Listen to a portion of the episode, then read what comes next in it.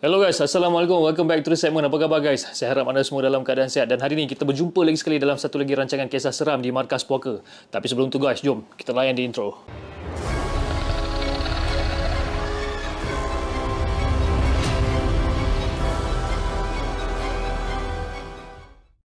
أعوذ بالله من الشيطان الرجيم بسم الله الرحمن الرحيم لو أنزلنا هذا القرآن على جبل لرأيته خاشعا متصدعا من خشية الله وتلك الأمثال نضربها للناس لعلهم يتفكرون.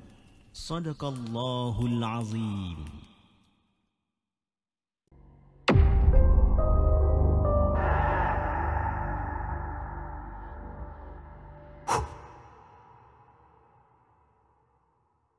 Okay guys, malam ni saya ada tiga cerita yang saya nak kongsikan dengan anda semua dan ini adalah kisah yang pertama.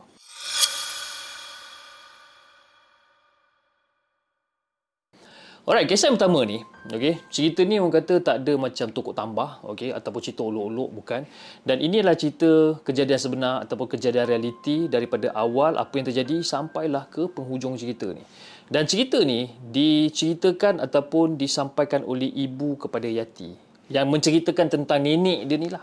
Okay. Mak Yati ni kita bagi nama sebagai Bibah eh, dan nenek dia ni kita bagi sebagai Nek Wan. Ha, senang kita nak ingat kan. Okey, Bibah ni ataupun mak pada Yati ni, Bibah dia adalah anak kelahiran negeri Perak. Dan kisah ni terjadi dekat kampung dia orang ni dekat Perak lah. Jadi pada awal itu semua macam berjalan lancar. Eh, macam tak ada masalah dekat situ. Dan Nek Wan pula disahkan mengandung oleh si bidan. Dan Bibah dan juga kakak-kakak dia dah tak sabarlah nak menunggu adik dia ni. Sehinggalah pada satu hari ini, Nek Wan pergi berjumpa balik dengan bidan kampung sebab Nek Wan rasa badan dia ni macam makin lama makin lenguh. Eh? Makin lenguh, sengal-sengal, bahu semua sakit-sakit. Jadi pada waktu tu Nek Wan ada bagi tahu pada Tok Wan dia ataupun pada husband dia mengatakan yang dia pernah bermimpi, ha? bermimpi bersalin tapi dia bersalin dua orang. Cumanya satu tu rupa macam biasa, lagi satu tu rupa dia hitam dan bersisik. Jadi Tok Wan pun cakap lah yang kau ni macam mimpi macam-macam mimpi permukaan ni kau penat ni aku rasa kan. Yelah pergi menogih sana sini. Orang zaman dulu, jadi si Tok Wan ni pula orang kata sekadar pemadu teksi je lah. Memang jarang sekali ada kat rumah, itu pun kalau katakan ada waktu cuti, barulah ada kat rumah. Jadi kalau katakanlah Tok Wan ni pergi bawa teksi dan sebagainya, petang-petang, senja, baru sampai rumah. Jadi bila Nek Wan dengar apa benda kata husband dia ni, dia macam, hmm, ya kan aja lah. Jadi, si Nek Wan ni pergilah jumpa dekat bidan, bagi tahu apa masalah dia. Kan? Apa masalah dia sebenarnya, kenapa dia mimpi benda bukan-bukan dan sebagainya. Si bidan ni pun periksa lah si Nek Wan ni. Ha? Dia sentuh, dia urut pelan-pelan. Mula-mula dia urut dekat perut. Dia urut. Tapi masa dia urut dekat perut tu, muka dia macam pelik tau. Muka dia macam runsing sikit kenapa kan. Dan masa tengah-tengah dia urut perut uh, Nek Wan ni, Nek Wan tu kita bagi nama dia sebagai Azizah lah. Eh? Dia kata, Zah, aku rasa kau mengandung kembar ni. Tapi pada awal aku periksa perut kau ni, Zah, rasa macam tak ada tanda-tanda mengandung kembar pun. Perut kau pun ni kecil, nampak kecil semacam je tak ada pula rasa macam kembar ke apa. Tapi ni bila aku pegang kat perut kau ni, aku rasa kembar ni. Alhamdulillah Azhar eh, kembar ni. Dapat kembar kau ni, Alhamdulillah. Dia kata. Jadi masa masa ni, si Nek Wan ni, dia tak ada rasa apa-apa. Dia cuma seronok sebabkan dia kata dia dapat anak kembar lah. Jadi lepas balik daripada rumah bidan, pada malamnya tu, si Nek Wan ceritalah dekat semua ha, yang dia ni mengandung kembar. Jadi bila Nek Wan bagi tahu dekat semua orang, dekat husband dia, dekat Bibah dan adik-beradik dia yang lain, semua orang macam happy lah. Sebabkan apa? Sebabkan Nek Wan ni nak dapat anak kembar. Jadi Bibah sampai siapkan plan untuk bully adik kembar dia ni ha, bila dah besar. Ha, kau bayangkan eh. Jadi Bibah ni pula sepatutnya anak yang paling bongsu lah ataupun orang kata anak penghabisan lah. Kan? Jadi dia punya nakal ni lain macam sikit. Ha? Jatuh telaga, jatuh perigi tu benda dah, dah biasa lah. Nek Wan kena hadap benda tu boleh dikatakan setiap bulan juga. Jadi nak jadikan cerita hari demi hari sampailah masa Nek Wan ni nak melahirkan anak. Jadi bidan yang sama sambut kelahiran anak kembar ni. Jadi pada mulanya yang yang pertama Nek Wan teran, okey dia teran, dia teran, dia teran. Okey selamat keluar anak yang pertama. Keadaan macam biasa. Jadi yang kedua ni si bidan suruh Ha? Si Nek Wan ni teran lagi. Dia pun teran, teran, teran tapi tak ada apa-apa yang keluar. Jadi macam bidan ni macam terkejut lah macam apa hal pula macam ni kan. So si bidan ni pegang balik perut dia. Dia pegang, pegang, dia macam cuba untuk urut kan. Eh, dekat dalam perut Nek Wan ni kosong. Dah tak ada apa-apa. Bukan kata Nek Wan. Yang menunggu dekat situ pun termasuk Tok Wan dengan Bibah semua terkejut. Sebabkan apa? Sebabkan bidan tu sendiri kata yang Nek Wan ni mengandung kembar. Tapi bila bersalin, seorang je yang keluar. Jadi pada waktu ni, pada ketika ni, si bidan ni macam cubalah untuk tenangkan Nek Wan. Termasuklah Makcik Yah. Ha, Makcik Yah ni pula, dia ni kawan baik kepada Nek Wan. Dan dia siap kata dekat Nek Wan, ah, Zah, aku rasa ni salah bidan ni. Ha?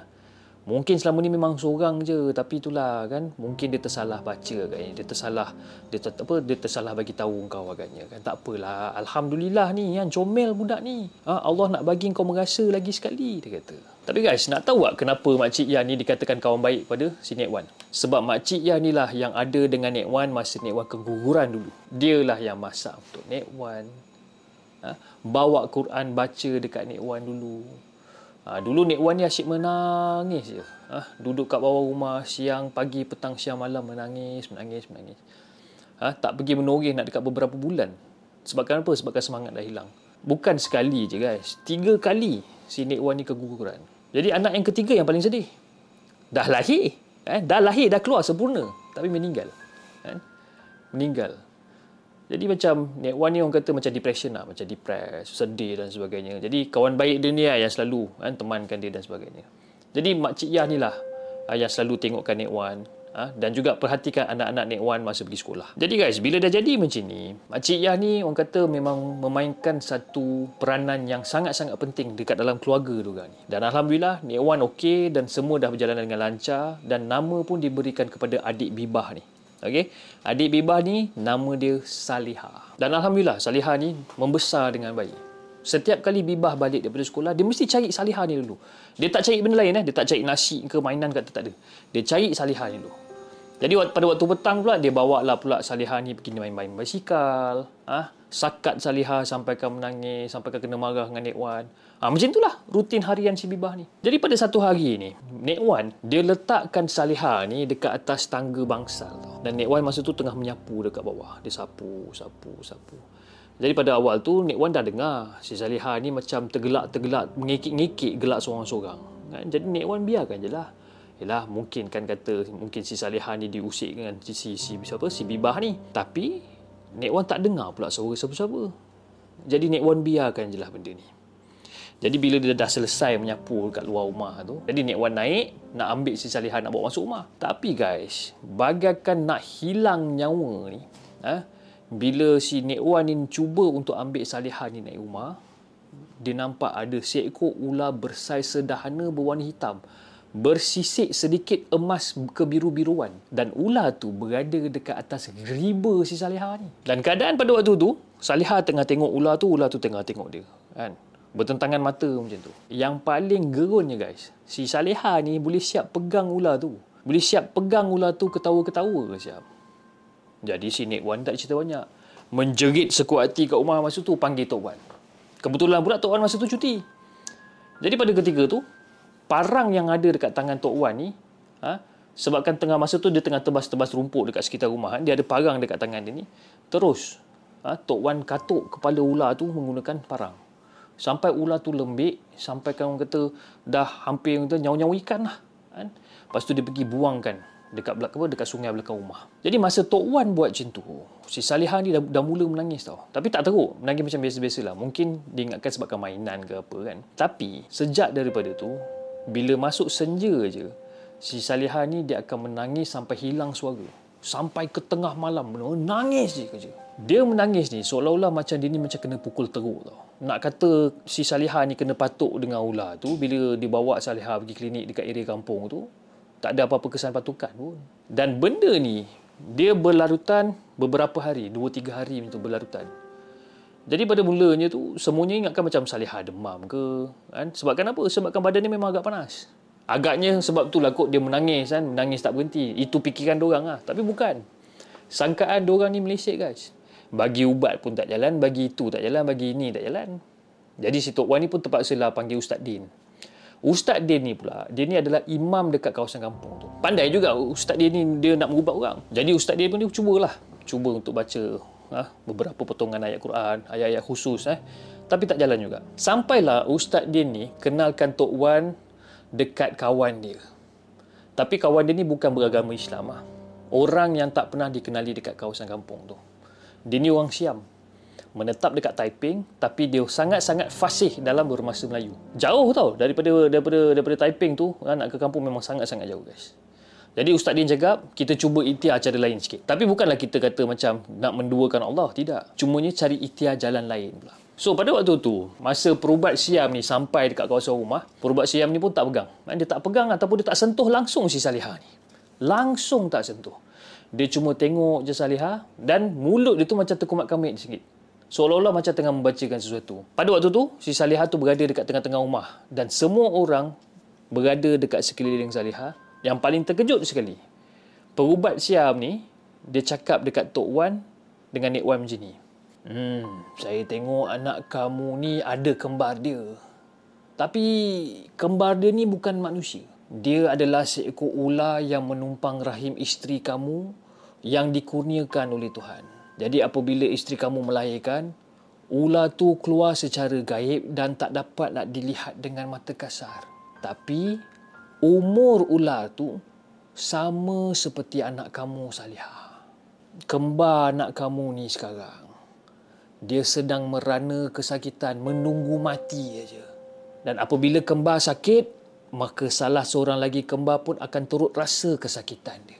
Dan yang pastinya, kembar anak kamu tu pernah juga beberapa kali datang untuk melihat kembar dia yang ini, Salihah ni. Jadi bila perubat Siam ni cakap macam ni, wih, dengan aku, aku meremang. Satu rumah meremang. Saya si Nek Wan dah menangis ni. Dah menangis daripada awal lagi. Lagi-lagi bila dia tak sedar yang si ular yang datang jenguk Salihah tu berkemungkinan adalah kembar si Salihah. Ha? Entah-entah dah pernah masuk rumah pun. Cuma masa tu ialah orang tak sedar kan. Jadi perubat Siam ni pun cakap lagi.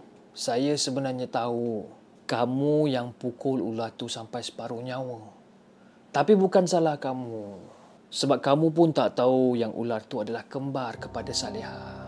Tapi sebenarnya tak ada perubatan yang mampu mengubat sakit Salihah ni melainkan temukan balik Salihah dengan kembar dia ni. Jagalah anak kalian ni sementara masih berbaki sedikit kerana saya sangat-sangat yakin yang Salihah ni takkan lama dekat atas dunia. Apa-apa pun kita berserah kepada Tuhan dan mintalah kesembuhan kepada anak-anak kalian. Si perubat Siam ni jaga. Jadi pada ketika tu, Tok Wan memang betul-betul dah mati akal ni. Dah tak tahu nak buat apa. Sebabkan apa? Sebabkan perubat Siam tu cakap, setakat tu je yang dia boleh tolong. Daripada awal dia jejak kaki dekat rumah ni, daripada awal A sampai Z ni, dia nampak apa benda yang terjadi dekat depan mata dia melalui mata gaib dia. Cumanya dia tak dapat nak tolong sebabkan benda ni melibatkan antara nyawa manusia dan juga binatang yang menumpang rahim seorang ibu. Oh. Jadi perawat siam tu boleh nak hidupkan balik ular tu. Tapi dia takkan buat. Sebab dia hormat agama Islam. Dia akan buat jika permintaan tu datangnya daripada orang bukan beragama Islam dia tak nak orang Islam minta dia buat benda-benda yang mensyirikkan Tuhan. Ha, dia sendiri. Ha? Pengubat Siam ni cakap macam tu. Dia takkan buat. Walaupun dia boleh buat tapi dia takkan buat. Jadi guys, nak dijadikan cerita hari bersilih ganti. Lama kelamaan, kulit Salihah ni, dia jadi macam makin bersisik tau. Makin bersisik macam seekor ular. Menangis tak henti-henti. Badan Salihah lembik. Sebiji macam uh, keadaan ular yang Tok Wan ketuk tempoh hari demam Salihah pun tak kebah-kebah juga. Jadi bila angkatnya si Salihah ni, macam tak ada tulang, lembik badan dia ni. Masa tu semua orang dah sedih dah bila tengok keadaan si Salihah ni. Jadi pada waktu tu jugalah si Nek Wan ni sentiasa berada dekat sebelah Salihah ni. Jadi akhirnya guys, Salihah pergi meninggalkan semua orang dalam keadaan yang sangat-sangat menyayat hati. Dan bibah terdengar Nek Wan ada cakap dekat Salihah. Anak, Mak redo. Mak minta maaf. Ha? Mak halalkan susu mak dunia akhirat dekat Salihah. Salihah nak tinggalkan mak, mak reda. Tapi mak minta satu benda. Tolong tarik mak, cari mak dekat syurga nanti. Jadi pada waktu tu Mak Yah dengan Ustaz Din ni yang memainkan peranan penting pada pada Nek Wan dengan juga Tok Wan ni, Mak Cik Yah ni berulang kali cakap dekat dekat Nek Wan, "Sudahlah Azah," dia kata. Ha, bukan salah kamu berdua. Benda ni dah tak ada. Terimalah dengan hati terbuka. Janganlah salahkan diri kita.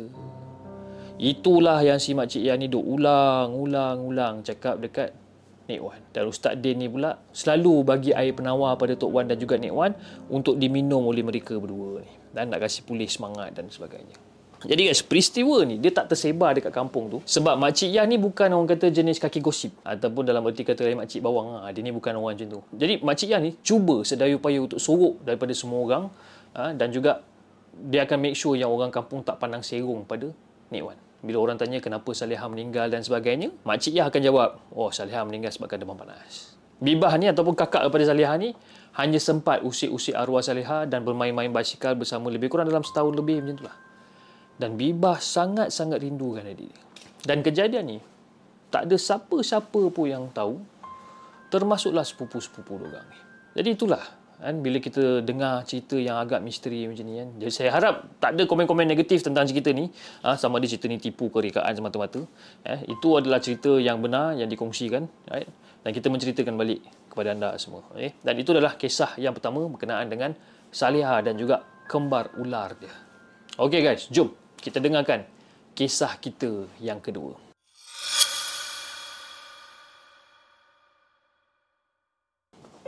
Okey, kisah seram ni dia mengenai UUM Sintok.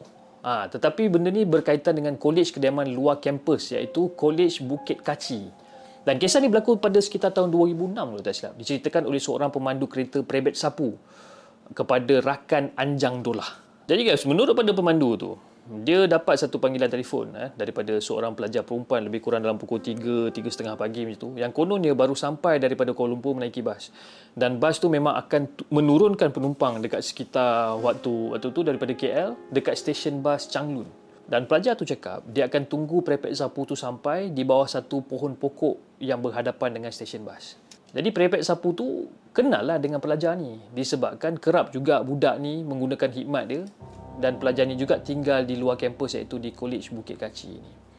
Jadi orang kata macam okey lah, itu adalah passenger dia yang yang orang kata dah regular customer lah lebih kurang. Eh? Dah regular customer. Jadi dek kerana pemandu tu terima panggilan dalam keadaan mamai tu, jadi selepas jawab telefon apa semua, dia pun tertidur balik. Dan sedar-sedar dah pukul 4 pagi.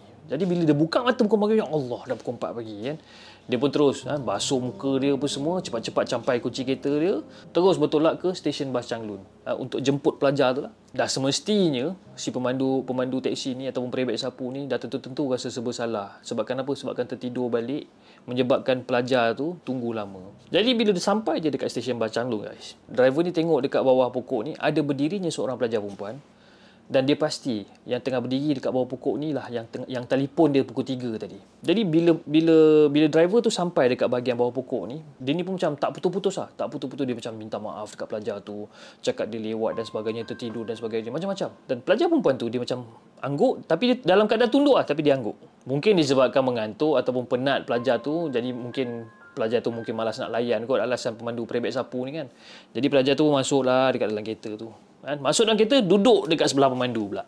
Jadi perjalanan dia orang ni macam biasa. Dan pelajar tu masih lagi tunduk dekat dalam kereta tu dengan rambut panjang dia tu tutup bahagian muka. Jadi pemandu ni pun macam malas lah nak kacau pelajar ni. Kan? Mungkin sebabkan budak ni mengantuk ke apa kan. Tapi bila sampai dekat pertengahan perjalanan antara kampus UUM dengan juga orang kata College Bukit Kaci ni, dekat situ kawasan dia macam hutan sikit. Dan secara tiba-tiba, ha, pelajar tu tengah macam ni, pelajar tu dongakkan kepala dia. Ha, dia pandang ke arah pemandu tu. Lepas tu dia mula senyum. Dia senyum dengan senyuman yang sangat-sangat lebar guys. Jadi sekejut besar lah pemandu ni kan. Ha, bila tengok muka budak ni pucat, eh, muka budak ni pucat, berkedut. Ha, muka budak ni pucat dan juga berkedut. Apa lagi? Kan?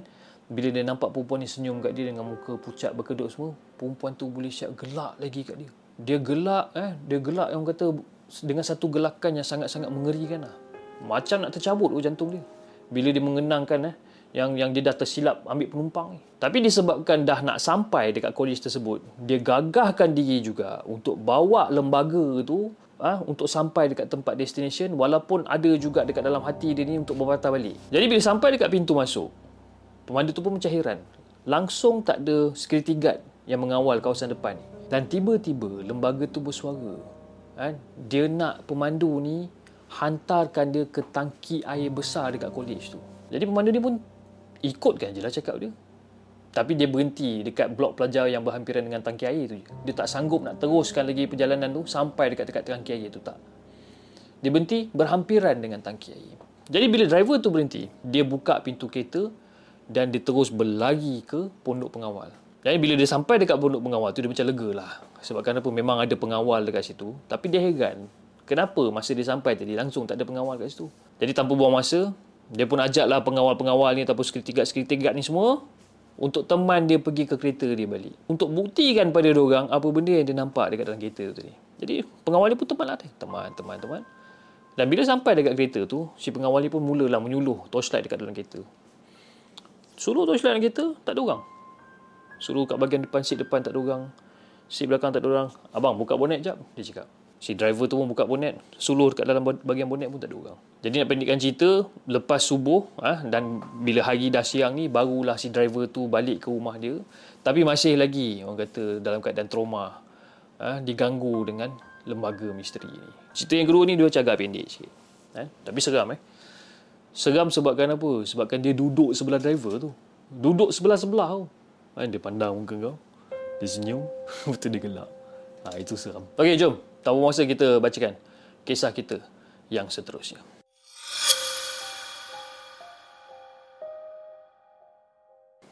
Okey, kisah yang ketiga ni tentang satu bilik kosong eh, dekat tingkat tiga. Jadi pada waktu tu, kemasukan pelajar tahun baru dah bermula.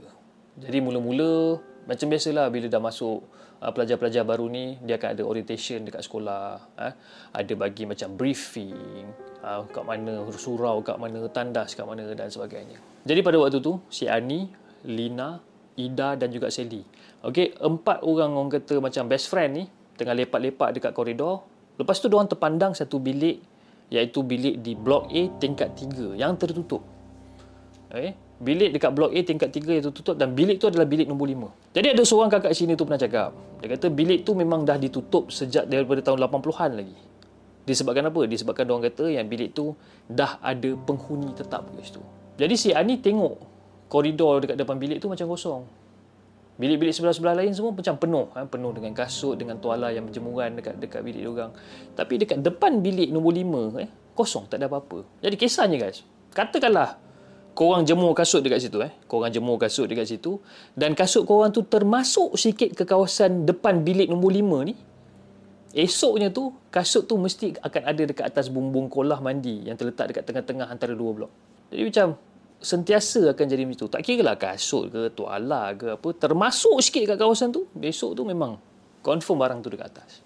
Jadi si Ani, Lina, Ida dengan Sally ni pula. Diorang ni duduk dekat asrama blok C. Jadi pada satu hari tu, si Sally ni lalu dekat Dewan Makan waktu petang. Jadi kebetulan pula, ada ibu bapa macam tengah tunggu anak dia dekat Dewan Makan kan. Jadi selalunya ada orang dekat konti radio asrama dekat bawah tu yang akan buat pengumuman. Ha, panggil pelajar berkenaan kalau katakan mak ayah diorang datang. Biasalah kan, diorang akan ada announcement dan sebagainya. Tapi petang tu tak ada orang. Jadi ibu bapa ni yang datang ni, dia orang ni pergi minta tolong dekat Sally untuk panggilkan anak dia orang. Uh, dik, ni makcik nak minta tolong ni, boleh tak kalau panggilkan anak saya? Uh, suruh anak saya turun cakap saya dah sampai. Cakap Waalaikumsalam makcik. Anak makcik ni namanya siapa? Oh, anak makcik ni nama dia Nurul. Ha, Nurul, dia dekat blok A, dekat tingkat 2, bilik nombor 5. Jadi bila Sally dengar benda ni, oh, blok A, tingkat 2, bilik nombor 5. Eh. Dan Sally terfikir dalam kepala otak dia. Blok A tingkat 2 bilik nombor 5 adalah satu level bawah daripada bilik yang tertutup tu. Jadi macam, ah, tak apa cik nanti saya, saya panggil dia. Jadi si Sally ni pun gigih lah. Pergi berlari lah naik tangga. Dan tangga dekat blok A ni pula terletak di antara bilik nombor 5 dan juga bilik nombor 6. Entah macam mana si Sally ni terlajak naik ke sampai tingkat 3 menuju ke bilik 3A. Uh, menuju ke bilik nombor 5 dekat tingkat 3 ni. Masa tu Sally tak sedar. Dia macam main lari je. Tapi yang seram dia guys eh. Bila Sally sampai dekat situ, pintu bilik tu dah terbuka pula. Lepas tu Sally nampak macam ada budak-budak perempuan dekat dalam tu semua tengah berkemban dengan tengah-tengah sikat-sikat rambut. Dan Sally masa tu tak terfikir langsung yang dia ni salah bilik. Jadi dia pun terus tanya macam tok tok tok Assalamualaikum. Uh, Nurul ada tak? Uh, dia punya mak dengan ayah dia dekat bawah, tengah tunggu kat bawah. Dan masa tu semua orang dekat dalam bilik tu semua pandang kat Sally. Dan kemudian ada salah seorang daripada budak tu jawab, uh, Nurul, awak ni salah bilik ni, bilik dia dekat bawah. Dia cakap macam tu. Jadi Sally pun, oh ya ke? Ah, minta maaf kan, terima kasih. Jadi terus, Sally ni pun teruslah turun balik ke bawah dan panggillah budak yang nama Nurul ni untuk turun. Jadi bila tugas si Sally ni dah selesai, Sally balik ke bilik dia sambil gelak-gelak lah. Ha, gelak-gelak seorang-seorang dan menceritakan tentang pengalaman yang memalukan. Ha, dia ceritakan pengalaman yang memalukan yang, yang terketuk salah bilik apa semua dan sebagainya.